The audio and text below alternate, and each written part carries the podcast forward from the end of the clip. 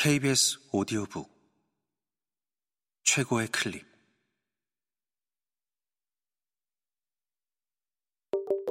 KBS 오디오북.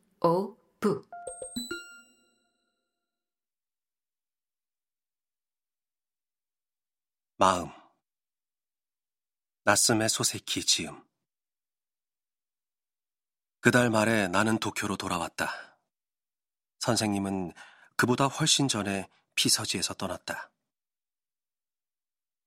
선생님과 헤어질 때 댁으로 가끔 찾아뵈도 되겠습니까? 하고 물었다.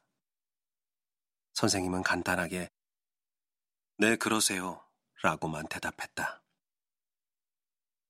그때의 나는 선생님과 꽤나 친해졌다 여겼기 때문에 선생님에게서 좀 더 다정한 대답을 기대하고 있었다. 그래서 그 서운한 대답이 내 자신감에 상처를 주었다. 그런 일로 선생님은 종종 내게 실망감을 안겨주었다.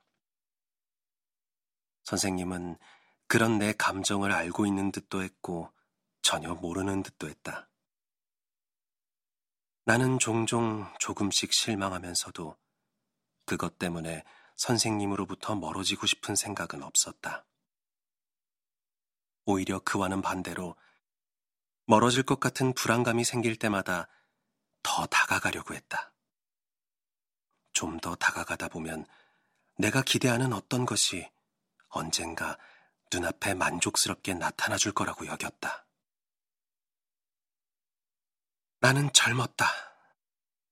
하지만 누구에게든 젊은 피가 이처럼 순수하게 요동칠 거라고는 생각지 않았다. 왜 선생님한테만 유독 그런 마음이 드는지는 나도 몰랐다. 그걸 선생님이 이 세상을 떠나고 난 지금에야 비로소 알게 되었다. 선생님은 처음부터 나를 싫어했던 게 아니었다. 선생님이 종종 내게 보인 무뚝뚝한 대답이나 냉정해 보이던 몸짓은 나를 멀리하려는 불쾌감의 표현이 아니었다. 가엾은 선생님은 자기한테 다가오려는 사람에게 다가올 만한 가치가 없는 인간이니 그러지 말라는 경고를 했던 것이다. 다른 사람의 마음을 받아들이지 않던 선생님은 남을 경멸하기 전에 먼저 자신을 경멸했던 것 같다. 나는 물론 선생님 집을 찾아가겠다 마음을 먹고 도쿄로 돌아왔다. 돌아와서 수업이 시작되기까지는 아직 2주일이나 남아 있었으므로 계약 전에 한번 가볼 생각이었다. 그러나 돌아온 지 이틀, 사흘이 지나면서 가마쿠라에서 먹었던 마음은 점점 희미해져 갔다. 게다가 거기에 더해 다채로운 대도시의 공기가 되살아나는 기억에 동반되는 강렬한 자극과 함께 내 마음을 짙게 물들여 갔다.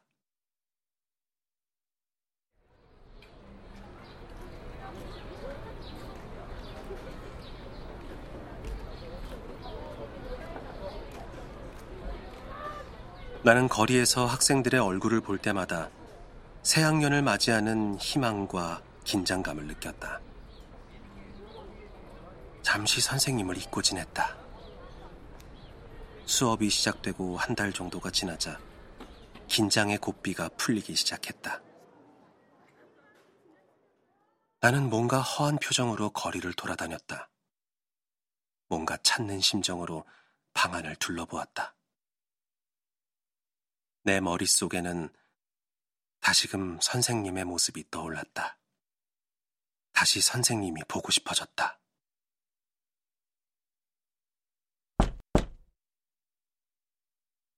처음 선생님 집을 방문했을 때 선생님은 집에 없었다.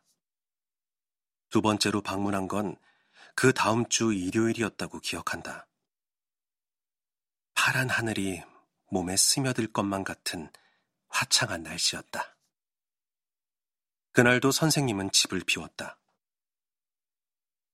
가마쿠라에서 머물 때 선생님은 본인 입으로 거의 집에 있는 편이라고 말했다. 오히려 외출하는 걸 싫어한다는 말도 했었다. 두 번이나 와서 두 번 다 허탕친 나는 그 말을 떠올리며 마음 한구석에서 영문 모를 불만을 느꼈다. 나는 바로 되돌아 나오지 못했다. 하녀를 쳐다보며 잠시 머뭇거리면서 그냥 서 있었다.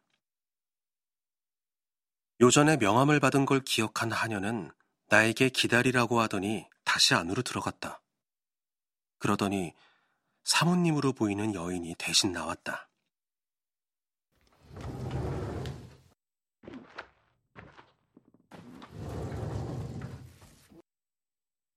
아름다운 부인이었다.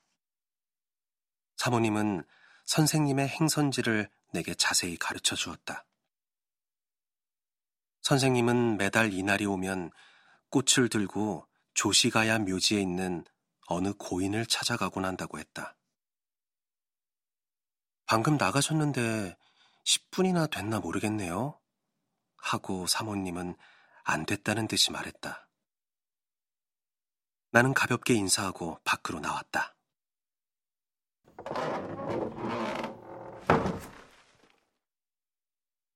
번화가 쪽으로 100미터 남짓 걷다가 산책도 할 겸 조시가해로 가봐야겠다는 생각이 들었다. 선생님을 만날 수 있을까 없을까 호기심도 발동했다. 그래서 즉각 발길을 돌렸다.